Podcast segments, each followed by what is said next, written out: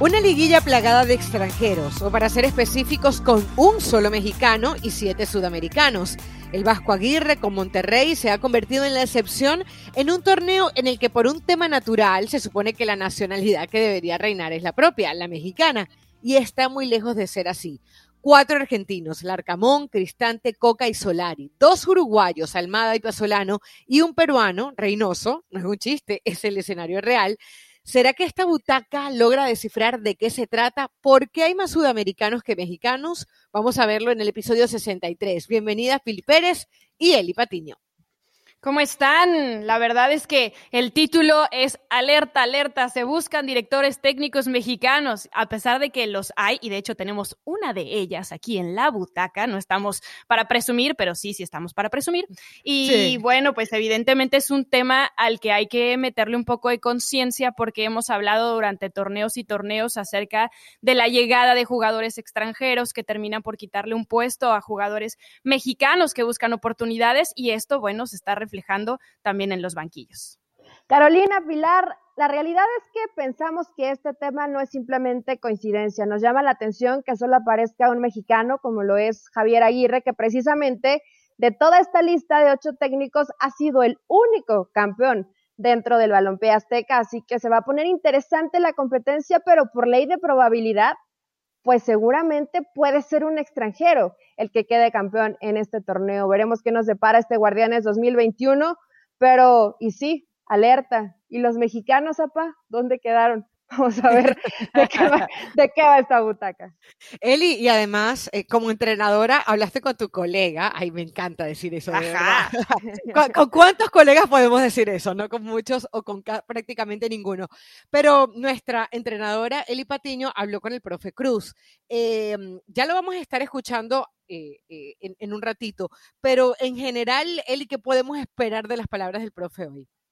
El profe Cruz, que siempre es muy amable y no es la primera vez que participa con nosotros en la butaca ESPN, evidentemente sí lo escuché un poco preocupado por esta situación de que no haya tantos técnicos mexicanos, primero en, en, el torneo, ¿no? Porque comenzamos con siete extranjeros y siete mexicanos. De por sí la estadística ya inclinaba un poco la balanza y después cómo se fueron descartando durante la reclasificación y ahora en esta liguilla. Y chicas, no nos vayamos tan lejos, ¿no? El profe Cruz eh, recordamos cómo rescató al Necaxa, cómo lo mete precisamente a esa reclasificación y después de haber hecho una buena temporada, un par de partidos y te vas, y hay que decirlo así, la realidad es que a Memo Vázquez no le fue bien con el Necaxa, se vino totalmente en picada. Entonces, de pronto escuché muy insistente en el tema eh, al profe Guadalupe Cruz decir, no hay la misma paciencia para los mm. técnicos mexicanos. Así que vamos a estar platicando de este tema,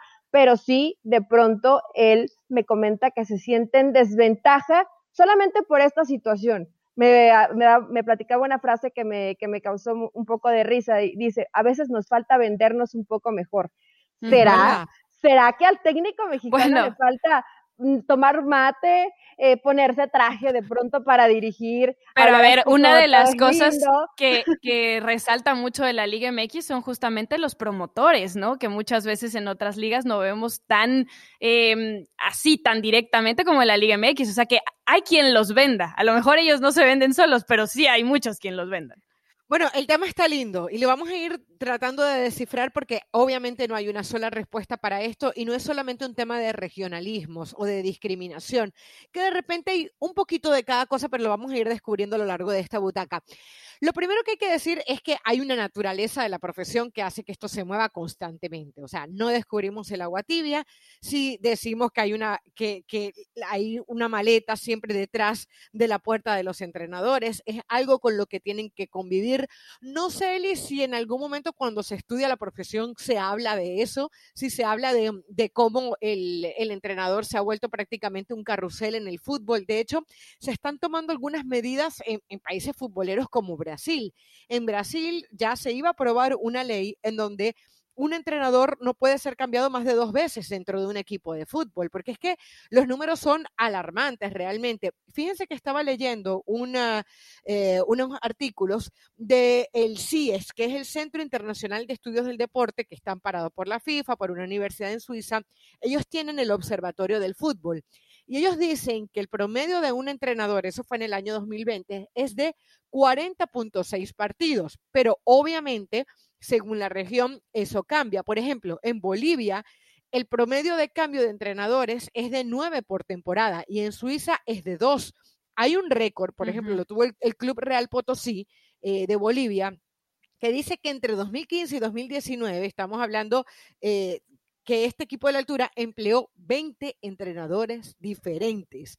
Entonces, bueno, e, es una, claro, estamos hablando de un récord, pero es una, es una constante. Cuando aquí en México, a comienzo de año, comenzó este nuevo torneo, de los 18 equipos eh, que de la primera división, apenas seis mantuvieron a sus entrenadores, que fueron Bucetich, Ferretti, Nacho, Lilini, Almada y Pesolano. Si me equivoco, eh, corríjame, pero, pero esa fue la cuenta que saqué.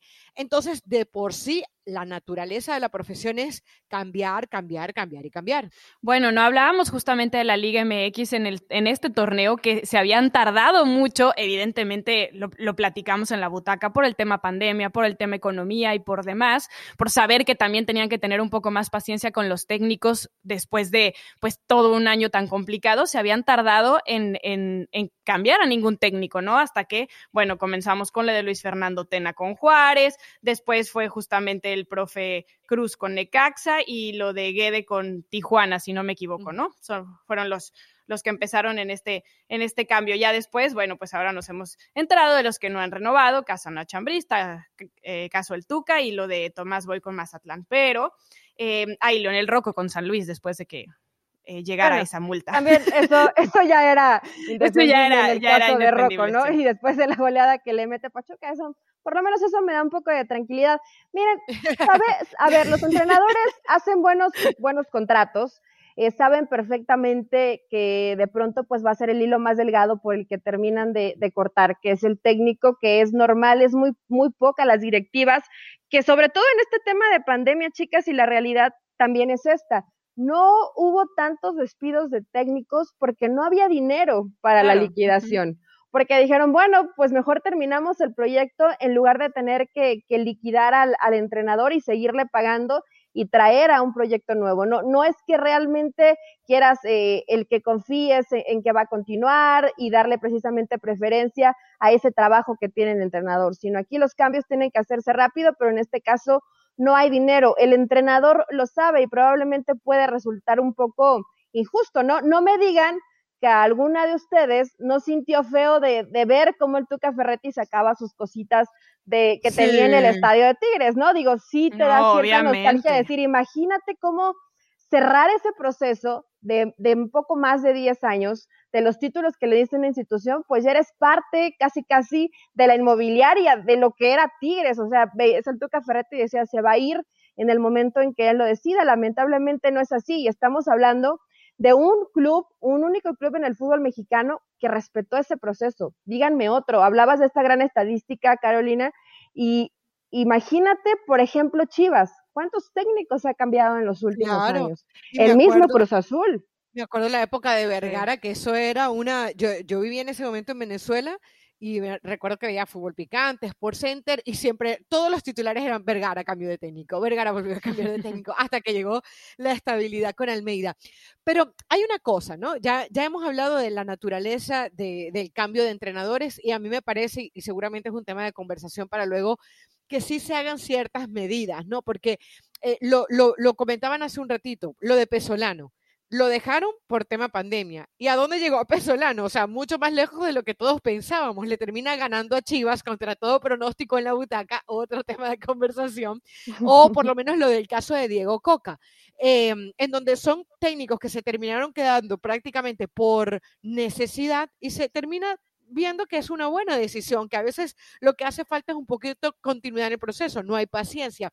Ya eso es algo sabido en el fútbol. Ahora, hay un tema de México que hay que tocar sí o sí, y es que el pago es muy bueno con respecto a otras ligas. Estaba viendo de, eh, análisis de esta misma eh, eh, de esta misma institución en este observatorio del fútbol y dicen que, por ejemplo, los que más exportan técnicos al mundo son los argentinos. Era algo que intuíamos, que es que de alguna manera veíamos, pero no le teníamos números, ¿no? Déjame te los nombros, Solari, Cristante, Larcamón, Coca, em, ahora va a llegar a León Holland, Lilini, o sea, y síguele, ¿no? Y sigue. Sí, exactamente. Eh, son los que más exportan, pero en el mundo.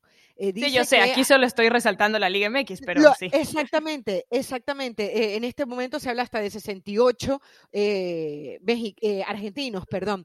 Pero yo decía, bueno, ok, pero ¿qué hace que ellos salgan tanto? Seguramente el hecho de que se les paga mucho mejor aquí en México. O sea, por ejemplo, les, les, cuento, en la Asociación de Fútbol Argentino en el 2018 sacaron como que un reglamento de lo mínimo que debe ganar un entrenador de primera división. ¿Y saben en cuánto estaba del promedio al año? mil y pico de dólares. Obviamente eso no es lo que gana Gallardo. Gallardo gana 24 millones de dólares en cuatro años, pero es un caso aislado o lo, del mismo ruso. Pero luego te encuentras con que la realidad en el fútbol argentino es 20 veces menor, pagado que lo que se paga en el, en el fútbol eh, mexicano. Estaba leyendo en el diario Milenio eh, a Ocampos, el, el periodista, y cuenta que aquí el entrenador que gana menos en la primera división es de 400 mil pesos al mes, o sea, unos 20 mil dólares. Y el que más gana entre, eh, son entre 50 y 100 mil dólares mensuales, estamos hablando, entre un millón y, y, dos millones de pesos, aunque yo creo que lo, de, lo del Vasco pasa de largo, ¿no? Pero independientemente de eso, cuando tú dices 20 mil dólares contra, supongamos que sean 5 mil dólares que, que ganan en Argentina, obviamente se vienen para México, encuentran las oportunidades y luchan por un puesto y lo trabajan. Entonces hay que decir que el pago es muy bueno y que todos quieren venir a la Liga Mexicana. No en vano, hay un Aguirre que tenía 13 años afuera, hay un Solari y así vemos que se replica tanto con técnicos como con jugadores. Sí, no solamente es el sueldo, o sea, entiendo que es atractivo, pero para el mexicano, el salir de su liga, una liga que conocen, que muchas veces jugaron, ¿no? Y que ahora dirigen con un buen sueldo, con esa zona de confort que te da estar con tu familia cerca, con tu entorno conocido cerca, sin tener que arriesgar o que em, dejar a un lado algunas de tus preferencias en cuanto a lo familiar, personal, económico, pues eso a veces hace que se mantengan toda su carrera en el fútbol mexicano. Pero ¿qué pasa cuando no sales y cuando no te nutres de cómo está cambiando el deporte en otros países, porque estar metido en tu burbuja es una cosa, pero salir y conocer es como cuando hablamos de viajar, ¿no? Si tú no viajas, no conoces el mundo, no conoces otras culturas, no conoces otras personas y tú, a lo mejor tu perspectiva es muy pequeña después, al final de los días. Entonces, si tú decides quedarte en, tu zona de confort, en la comodidad de una liga que paga muy bien, pero que a lo mejor, si lo vemos comparado con las europeas, no está en la élite mundial, pues estás quitando oportunidades grandes, no solamente de tu crecimiento, sino de que tu misma liga crezca. Es una situación complicada y pasa creo que tanto con jugadores mexicanos y también con entrenadores, ¿no? Ese miedo de arriesgo, salgo, aquí estoy bien, ya me conocen, estoy tranquilo, gano buena plata, no muevo a mi familia, etcétera. Son diferentes circunstancias que me imagino analizan, que he escuchado a jugadores decirlo, que he escuchado a técnicos decirlo y que seguramente, chicas, yo creo que con una mano podríamos contar a los que realmente se han arriesgado, han ido a probar suerte, han sacrificado salarios, algunos con buena, otros con mala, pero que por una otra cosa también terminan regresando al fútbol mexicano. ¿eh? De esto eh, podemos tener esa prueba que es el mismo Javier Aguirre. Pero, bueno, Eli, ¿cómo vuelve Javier Aguirre? Todo el, background que ya trae Javier Aguirre y lo nuevo que le puede dar a una liga en la que hace años no dirige y que sinceramente lo notamos de pronto, ¿no? Por eso era tan codiciado. Sí, pero tú, ¿ustedes creen que Javier está presionado en Rayados? Honestamente. Él no. tiene presión de por sí, Rayados no es un equipo. Pero yo creo que no es un Cruz Azul, no es un América, no es un Chivas, no es un Puma. Porque al final, cuando tú eres profesional y cuando tú eres eh, perfeccionista, tú te pones esa presión? Más allá de que a lo mejor diga, bueno, no estoy en la liga, eh, no sé, española y no estoy peleando por el no descenso. Ok, pero igual tienes que cumplirle a un club como Rayados con una nómina súper alta y que en los últimos años ha estado ahí dentro de los mejores. Yo creo que sí tiene un poco de presión. Yo no veo tanta presión para Javier, pero bueno, de este tema eh, nos habla precisamente el profe Cruz. ¿Qué le falta al DT mexicano? ¿Arriesgarse un poco más? Salir de esa zona de confort, aquí no lo dice. ¿A qué atribuyo que en esta liguilla solo hay un técnico mexicano? Los técnicos mexicanos nos falta eh, arriesgar para ir al extranjero, eh, pero también seamos sinceros, um, excepto el Vasco Aguirre, que ha tenido bastantes oportunidades y lo ha hecho bastante bien en Europa, ha dirigido eh, selecciones de Japón, de Egipto, en fin, el resto no tenemos cartel. Um, no sé si nos está haciendo falta representación, vendernos mejor o bajar nuestras pretensiones económicas. No, lo sé, eh, pero lo que sí estoy seguro es que no es falta de capacidad. Eh, obvio que esto será un tema de mucha polémica porque eh, hoy las estadísticas son muy, muy lapidarias. Solo un técnico ha salido al extranjero y lo ha hecho muy bien, como es el Vasco Aguirre, el resto no. Em, pienso que en Europa, en Sudamérica, no van a ir eh, por técnicos mexicanos cuando tienen también mucha capacidad, cuando tienen muchos eh, entrenadores esperando por una oportunidad en Sudamérica, es prácticamente imposible porque eh, varios países de Sudamérica pues, son prácticamente fábricas de generar futbolistas y entrenadores, así que eh, lo veo complicado.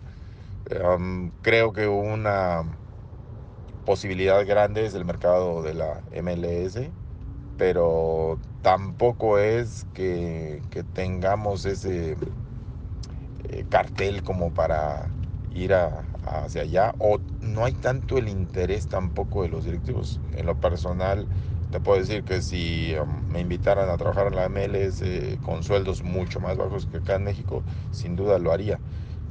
Pero oportunidades eh, no las he tenido en ese sentido, ¿no? Em, y así debe estar el caso de muchos entrenadores en México.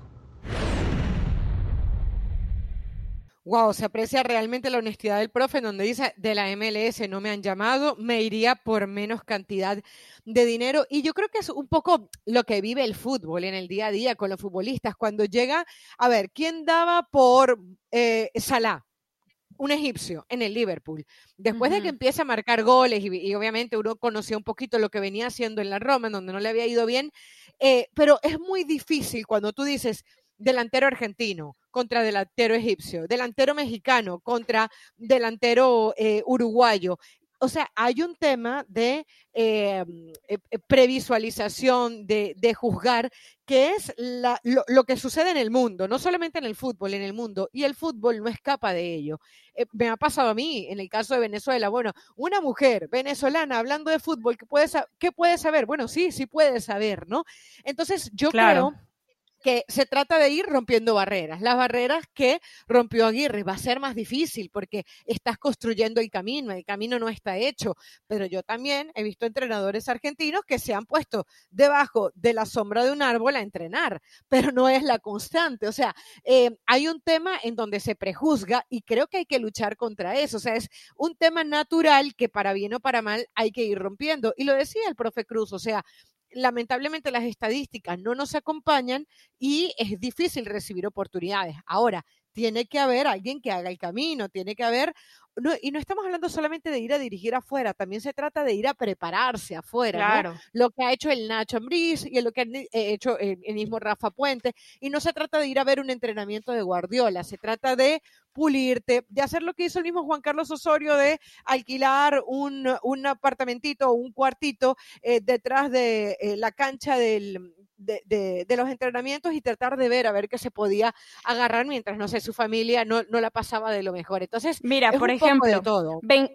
Benjamín Mora, también mexicano, que ahora está dirigiendo en Malasia, él dice que la misma liga lo mandan a eh, prepararse con el Atlético de Madrid, a ver cómo funcionan las ligas inferiores del Real Madrid, a capacitarse en ligas top, porque el interés es que haga crecer a la Liga de Malasia. Y él mismo decía que eso no lo ves en México, porque a pesar de que podemos hablar de un Rafa Puente Jr. o de un mismo Marcelo Michel Leaño, que porque ellos mismos quisieron ir a prepararse allá, a veces es muy difícil que la misma liga te dé ese apoyo para que tú te, o, Paco Palencia, que también, ¿no? Para que tú eh, tengas esa experiencia y puedas tomarla de ahí. Luis Ernesto Pérez, que ya les contaba, está como segundo técnico de Toledo, de Toledo, él dijo que se fue a preparar allá y que está en constante comunicación con Ambriz, porque Ambriz fue el que le recomendó que lo hiciera. Y ahí está. Yasser Corona también se está preparando allá. Israel Castro está tomando experiencia en Europa porque saben que finalmente eso hace rica a su liga y van a regresar con mucho más. Em, eh, no solo conocimiento, sino, ajá, sino preparación y eh, va a ser mucho más atractivo contratar a un técnico así.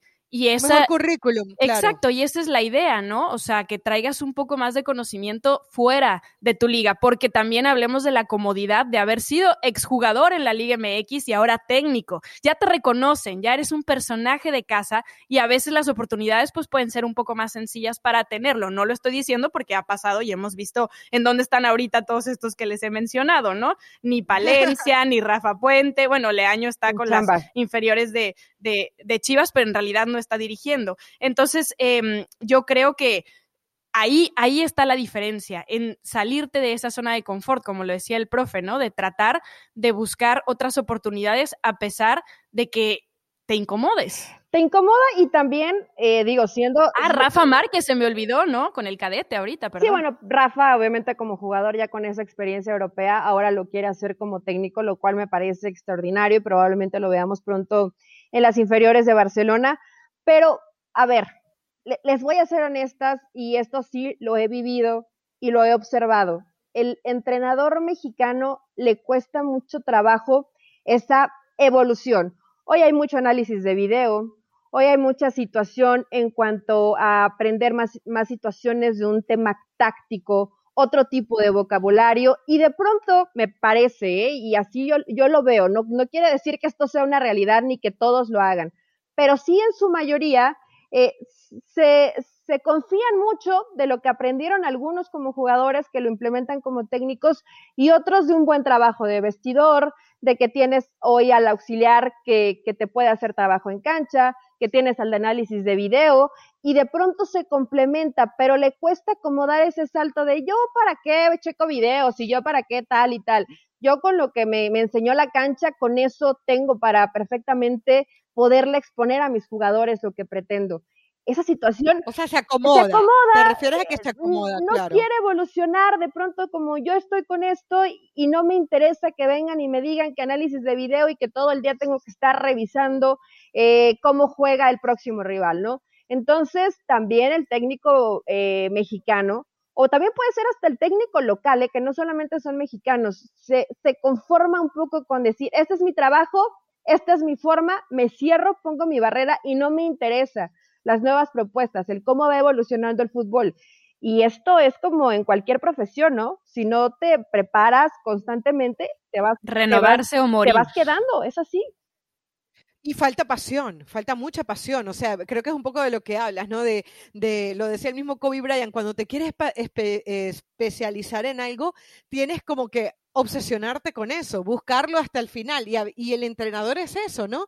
Ahorita, a ver, tal vez Bielsa sea un caso eh, especial, pero el hombre se la pasaba viendo fútbol, fútbol. Una vez un, un, portero le dice que por qué no iba a, las concentraciones, como ellos le dicen, mientras tú estás durmiendo y tú estás descansando, yo estoy viendo cómo hacemos para ganarle al rival de mañana, ¿no? Es esa obsesión. Obviamente tiene que haber una vida familiar, etcétera, pero yo no concibo un entrenador que simplemente cumpla con sus horas de entrenamiento. No, no existe. El, buen entrenador tiene que ir siempre un poco más allá. Y creo que también te refieres a eso, Eli. Ahora, em, muchas veces también se dice, se desprecia lo de casa. Eh, hoy se habla de un solarismo que obviamente no, el solarismo es muy difícil, pero, pero se usa, se usa. Un solarismo en 17 jornadas, ¿qué es eso? Exactamente, exactamente, pero algunos se encandilan con, los reflectores eh, europeos o argentinos. ¿Qué nos dice el profe Cruz al respecto? ¿Se desprecia lo de casa? Esto nos comentó. Sí, de acuerdo, yo, yo estoy totalmente de acuerdo con esto. El extranjero ah, me parece que siempre se le dan eh, muchas más oportunidades y a veces eh, he escuchado argumentos de gente de fútbol que dice, bueno, es que se está adaptando, está conociendo el plantel, está conociendo la liga, eh, hay que darles el beneficio de la, duda. Y al mexicano eh, pareciera ser que por ser nativo y por conocer la liga, los jugadores, los equipos, debe de dar los resultados inmediatos. Estamos en una liga y en una época resultadista. El resultado manda y Después, si trabajas bien o no, pasa a segundo término. En ese sentido, hay un ejemplo también muy claro. El torneo pasado, el Atlas perdió un montón de partidos con Diego Coca al frente. Sin embargo, el grupo Orlegui se mantuvo firme y lo sostuvo en la posición contra todo tipo de presiones. Y hoy el Atlas está en la liguilla. A mí en lo personal no me no me hace más que pensar que hoy el tiempo le da la razón al grupo Orlegui en mantenerse firme en un proyecto. Y qué bueno por Diego, ojalá que todos tuviéramos esa misma seguridad o respaldo de, los directivos, porque al final entendemos que los proyectos y los procesos pues se tienen que madurar para, para dar resultados. Bueno, ahí también hablando eh, claramente el profe Cruz, eh, yo sí creo que, y pasa en la vida, que cuando tienes a los de casa lo sientes como más seguro, no lo aprendes a apreciar, dices, bueno, este hombre lo mudamos, qué sé yo, desde Rosario o desde Montevideo, lo trajimos hasta acá, eh, mientras que el otro sientes que lo despides y lo estás dejando en su propia casa. Eh, de repente, y que además siempre puedes echar manos de ellos, ¿no? O sea, yo, eh, no sé, siempre pienso como que tiene problemas, no sé, Chivas, Toluca, Chepo de la Torre. queremos a un técnico con experiencia, viene el Ojitos Mesa. Eh, no sé, eh, bueno, ajá, eh, Tomás Boy, ¿sabes? O sea, siempre como que está ahí, eh, lo, sienten más fácil, más accesible en caso de, emergencias o en caso de a lo mejor que su primera o segunda opción no llegue. ¿qué, equipo tiene que salvar el profe Sergio Bueno? ¿A qué equipo hay que salvar? ¿Se acuerdan que eso fue un meme y, todo el mundo lo ponía hace un rato que no escuchamos nada del profe Sergio Bueno? Pero es esa renovación de pronto de esta baraja de entrenadores de entra ahí al bomberazo y, y rescátanos, y tres o cuatro partidos y después eh, mejor traemos otro entrenador, pero no, nos salvaste eh, el equipo más o menos, ¿no? Que es lo que le terminó pasando el profe Cruz, lo cual me parece completamente injusto porque agarró a Necax en último de la tabla general y terminó metiéndolo a la, a la reclasificación. Entonces, de pronto, no sé si el grupo Orlegui lo hizo, y, varios más, ¿no? Porque en realidad creían en un proyecto y querían darle continuidad o porque no había dinero. Pero cualquiera de las dos cosas, hoy te das cuenta que caso Coca, caso Paulo Pesolano, eh, son situaciones que estuvieron ahí pendiendo de un hilo y por una otra situación los dejaron y hoy están dos equipos ahí en liguilla cuando hay que decirlo. Si al principio del toro nos hubieran dicho Atlas va a estar en una liguilla, nos hubiéramos reído todos, ¿no? Atlas y Puebla, por ejemplo. Y, ahora es semifinal, ahora es semifinal.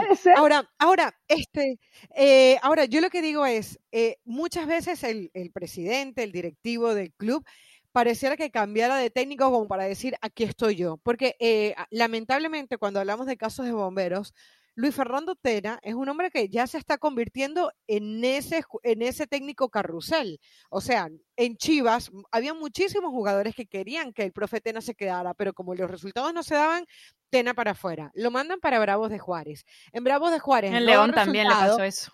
Eh, eh, bueno, exactamente. Eh, va para Bravos de Juárez, donde se supone que había un Marco Fabián que tenía que haber aparecido como el jugador de quién salen de Tena. Ponen a Tomás Boy y sacan a Tomás Boy. Entonces, ¿el problema era Tena o el problema eran los jugadores? Yo sé, esto es una pregunta que siempre nos las hacemos, pero me parece que se va muchas veces en contra de lo que es el recorrido de, ese técnico. El mismo Saturnino Cardoso lo estaba viendo haciendo bien en Chivas y tampoco dio, por eso es que se dice que Chivas se está convirtiendo en un quema técnicos también, ¿no?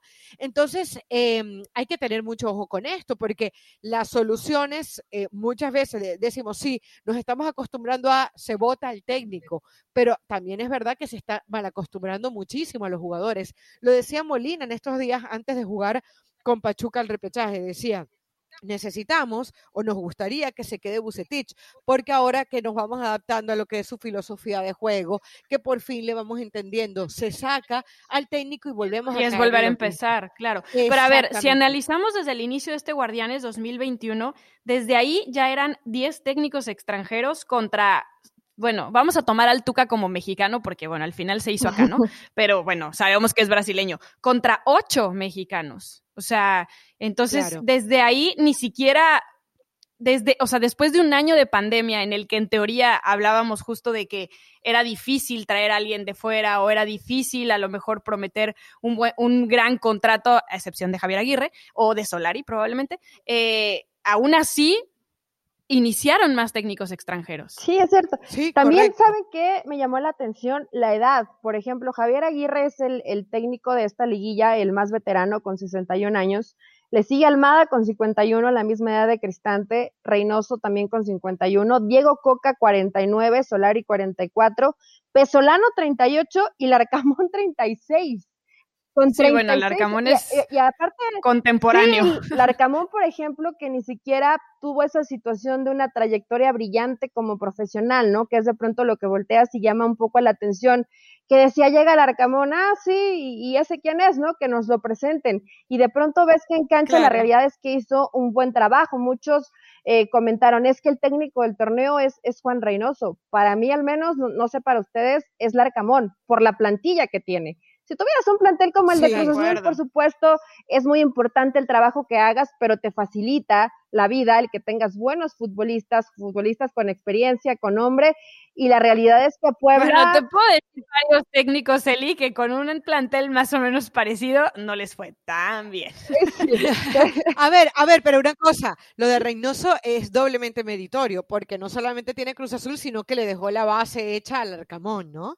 Entonces, eh, eh, para También es cierto. Lo de Reynoso, eh, ojito ahí.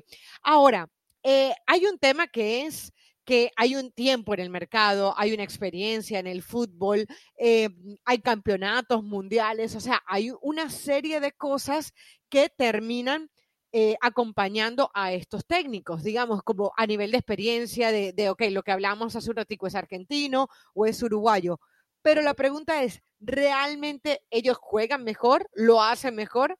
El profe Cruz lo responde.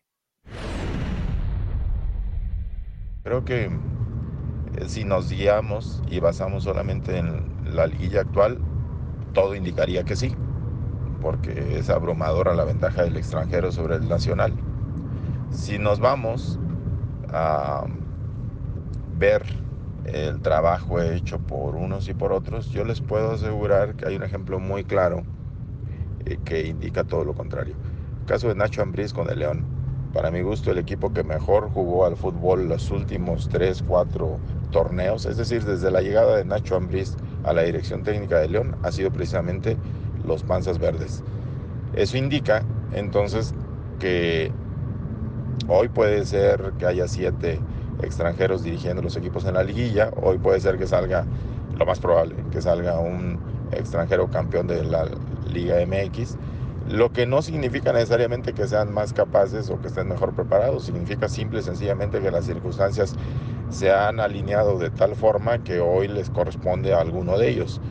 Pero si nos vamos a trabajo hecho, a, quienes les gusta el fútbol espectáculo, pues para mi gusto el que mejor ha trabajado los últimos torneos, aunque hoy no salga campeón, no eh, refrende el campeonato, ha sido León y ha sido con Nacho Ambriz al frente. Entonces es un poco relativo, me parece que es cuestión de gustos. Claro, pero estoy de acuerdo con el profe Cruz, pero justamente ya lo hablábamos, ¿no? Nacho Ambriz es uno de esos técnicos que sale a prepararse, que sigue en constante comunicación con el viejo continente y que cada que no está en activo eh, busca esa oportunidad de irse para allá y absorber un poco más. De hecho, mucho de su salida de León se hablaba que porque estaba esperando una oportunidad en Europa o un mejor contrato, ¿no? Es otra de las versiones que se oye.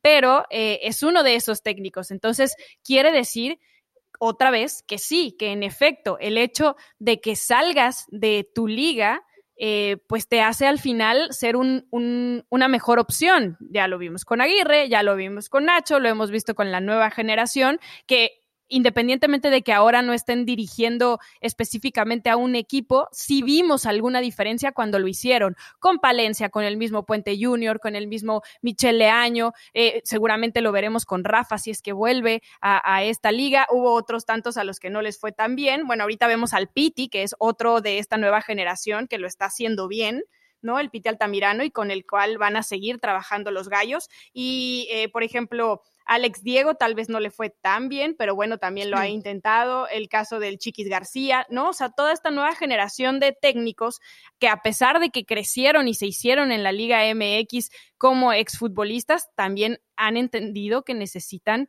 eh, tener un poco más de, de, de ligas externas, ¿no? Eli, y hay un tema también, ahora que hablaba del fútbol espectáculo de Nacho, con lo cual estamos de acuerdo, de flexibilidad, ¿no? Porque hoy todo el mundo quiere jugar como Guardiola. Ah, sí, yo quiero como Guardiola o como Klopp, pero también es la capacidad de poderte adaptar a los, al equipo que tienes, ¿no? Y fíjate que justamente Nacho, cuando hablamos en diferentes ocasiones con él, a ver, el Nacho que uno conocía del América era mucho más eh, defensivo, vamos a llamarle así. Y luego, con sus asistentes, se dio cuenta de que este equipo era capaz de jugar a otras cosas y con sus jugadores también. Es un, es un poco importante eso, ¿no? El tema de la flexibilidad del técnico para saber a qué juego según el equipo que tengo. Sí, esa eh, capacidad que tuvo Nacho de decir, bueno, yo por ciertos momentos todos me señalaban de, de defensivo, de temeroso, de que no arriesgaba. Hoy con León, con la materia prima que tengo, puedo jugar de esta forma. Hizo situaciones muy interesantes, por ejemplo, el trabajo que hacía Fernando Navarro, ¿no? Que aparecía, aparecía primero como, como lateral, después lo veíamos en el medio campo y una que otra ocasión como rematando arriba, o sea, también como, como delantero, también apareció para, para Nacho Ambriz, cómo hacía que apareciera por, por carriles interiores, la movilidad que tiene el equipo. Pueden ser a lo mejor detalles eh, básicos, pero que sí te habla de una evolución del técnico y son muy poquitos realmente los entrenadores que tienen esa capacidad de moldearse, ¿no? Porque decimos, tú Ferretti, sí, el tu camión, ¿no? Todos tirados atrás y, después vemos cómo terminamos eh, sacando el resultado. Los equipos de Tomás Boy intentan mucho, son, son, ofensivos, pero les cuesta trabajo el orden y pararse bien en la cancha. Y siempre tenemos como ciertas características de algunos entrenadores y yo creo que no hay mejor situación que digan, ok, le gusta esto, pero si tiene que modificar durante la marcha porque no le está saliendo el plan 1, tiene un plan B. Nos podemos contar, eh, el mismo Javier Aguirre, que ha tenido esa experiencia europea. Javier Aguirre de pronto no corre demasiado riesgo, siempre tiene una idea, tiene una forma y de ahí nadie lo saca. Entonces, por eso creo que el mérito de Nacho Ambriz, y vamos a coincidir con el profe Cruz, no es un torneo. Desde que Nacho llegó a León, León es el equipo que mejor jugaba o que tal vez mejor espectáculo sí. nos daba en el fútbol mexicano, hay que decirlo sí. así, porque también que seas defensivo no quiere decir que juegues mal, simplemente es un estilo, ¿no? Claro. Claro, no, y, y, yo creo que a esa, a esa lista en donde el primero en el podio es Nacho, que queremos saber por fin dónde va a entrenar, ahora llega Holland, es suerte Eli, eh, Pili, perdón, porque, porque se dice que, a ver, es, es, un buen técnico y me parece que a nivel de fútbol... Ha dirigido hasta en eh, rugby, creo. Sí, fútbol en, eh, pero, pero el, tema, el, el, tema, de Holland, Ajá, el tema de Holland que a mí me preocupa para León es el manejo de vestuario. Se ha ido más de un equipo mal a nivel de vestuario. Le, los, sus equipos juegan bien, pero ojo porque él es todo un personaje y no se me parece en nada Nacho, así que vamos a ver qué termina de pasar, pero lo vamos a analizar en algún momento, pero sí es cierto que eh, hay equipos, por ejemplo, como el del mismo Almada o eh, Miguel Herrera era más un, un, técnico de ganar y yo creo que eso también hay que reconocerlo, yo creo que con un Miguel Herrera dirigiendo en la Liga MX capaz sería mayor la cantidad de técnicos que estarían, eh, eh, mexicanos que estarían hoy metidos en liguilla. Pero bueno, en conclusión, ¿qué nos dice el profe Cruz? ¿Es un tema de nacionalidad? ¿Es un tema de capacidad? Profe, háblenos. Pues miren, ¿a qué atribuyo que en esta liguilla solo haya un técnico mexicano y los demás todos sean extranjeros? A que es así el fútbol. Son circunstancias, son, son coincidencias. Entiendo que los planteles que se armaron en torno a los extranjeros están muy competitivos. Um, pudiera pensarse, por otro lado, que están más preparados, más capacitados que los mexicanos, pero pues, si nos vamos un poquito a la historia, si regresamos un poquito a la historia, la verdad es que también en el pasado ha habido muchos más mexicanos y no solamente han estado participando en liguillas, sino las estadísticas demuestran que los mexicanos tenemos más campeonatos tanto en liga como en copa que los extranjeros. En lo personal no creo que sea una competencia entre extranjeros y nacionales. Creo que esto le viene bien al fútbol mexicano para que eh, en todos sentidos eh, crezca el nivel de rendimiento de nuestra liga. Bueno, yo creo que ha sido muy claro, ¿no? No es un tema de, nacionalidades, aunque también lo es porque ya él nos daba un poquito la explicación. Yo creo que es trabajo, trabajo, trabajo y trabajo, como todo en la vida. Eh, ganarte tu puesto, eh, hacer sacrificios, hacer los méritos y después de eso, pues las cosas se deben dar. ¿De acuerdo, chicas? Sí, de acuerdo, aunque eh, sí difiero un poco. Yo sé que no es un tema de competencia y entiendo que los mexicanos tengan más títulos, pero nunca habíamos visto tanta cantidad de técnicos extranjeros en la Liga Mexicana. Entonces, evidentemente la balanza se va a inclinar hacia la historia, ¿no? Que son los técnicos mexicanos los que normalmente pues ganan y dirigían en la liga. Pero en esta nueva realidad y en esta globalización, pues esta balanza se va a ir eh, equilibrando cada vez más. Y hay que ver qué pasa con los técnicos a los que estábamos muy acostumbrados, ¿no? El Rey Midas, que creo que para criticarlo, decir que ya no es buen entrenador, tendríamos que revisar un poco su historial, ¿no? Puede que las cosas no te salgan con un equipo, pero sí es de los más ganadores. Y el Tuca Ferretti, que no sé si le vamos a cantar, contar como mexicano o extranjero, pero eh, es cierto. Se Yo creo que ya es muy mexicano. Se hizo en México, ¿no? A pesar de que diga cagajo, creo que sí, sí, sí está hecho en México y seguramente se come sus tacos, así que el Tuca Ferretti también ha sido de los más ganadores, el profesor Enrique Mesa, el mismo Miguel Herrera, o sea, sí, creo que sí siguen apareciendo esos técnicos que tienen eh, una magia especial y que hacen jugar bien a sus equipos, probablemente en esta em, situación más contemporánea pondríamos a un entrenador como el mismo Nacho Ambriz, ¿no? Y hay que ver de qué forma se van consiguiendo esos títulos. Y ojo, hoy solamente hay un mexicano, pero también ese mexicano ha sido el único campeón y puede repetir con el título. Hoy no vemos todos arrayados como el favorito, ¿no? Probablemente sea Cruz Azul, pero tiene plantel para hacerlo. Una última pregunta, hablando de técnicos mexicanos. ¿Dejarían a Bucetich, sí o no? Sí, de hecho, se queda, ¿no?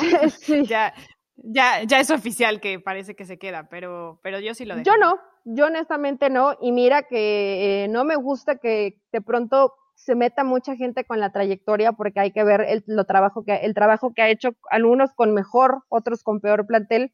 Pero yo creo que no, porque no solamente es cuestión eh, de dar continuidad a un trabajo, yo creo que debes de dar continuidad si el trabajo va mejorando. Aquí la situación de Chivas es que comenzaste cerrando bien el torneo anterior, y el equipo eh, no se encontró en, esta, en este Guardianes 2021, le costó mucho trabajo repetir un 11, hubo problemas dentro del vestidor, eh, para mí terminaron enfrentando eh, al cuerpo técnico con los jugadores cuando salen Peláez y Bucetich a, responsabilizar y a señalar a ciertos futbolistas.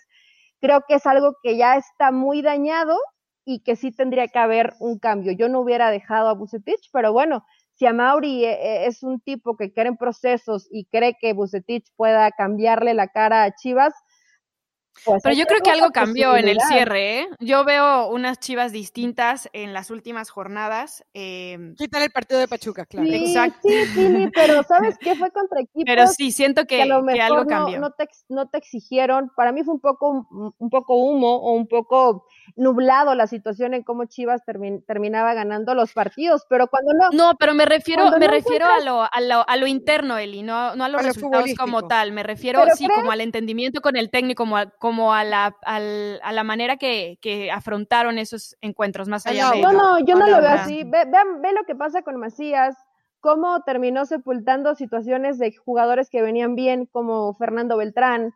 Sí, como el nene. Eh, no, no sé, me, me, cuesta trabajo pensar que es positivo que dejes a, a Bucetich al frente, pero siempre hay que dar el beneficio de la duda, ¿no? Si yo tuviera esa capacidad de decidir, que no la tengo, ni tengo a Chivas, ni tengo el dinero, porque a lo mejor a Mauri termina vendiéndolo, pues no hubiera dado continuidad, porque además creo que Chivas debe ser un equipo eh, con un corte más ofensivo y con Bucetich no lo van a tener. Bueno, vamos a ver qué termina de pasar con Bucetich. A ver, yo entiendo todos los puntos que expone Eli y de hecho los comparto y estoy de acuerdo, pero estoy viendo que pasan y pasan tantos técnicos por Chivas que me parece que hay un momento en donde los jugadores tienen que decir, bueno, o cambiamos esto nosotros o que vamos no a va a seguir el desfile. Siguen, siguen, pasando los técnicos y nada y nada cambia en Chivas. Vamos a tener que hacer un programa de Chivas aquí en la butaca, será el episodio 64, bueno, lo descubriremos en la próxima semana. Nos encontramos justamente ahí. Bye bye. Chao.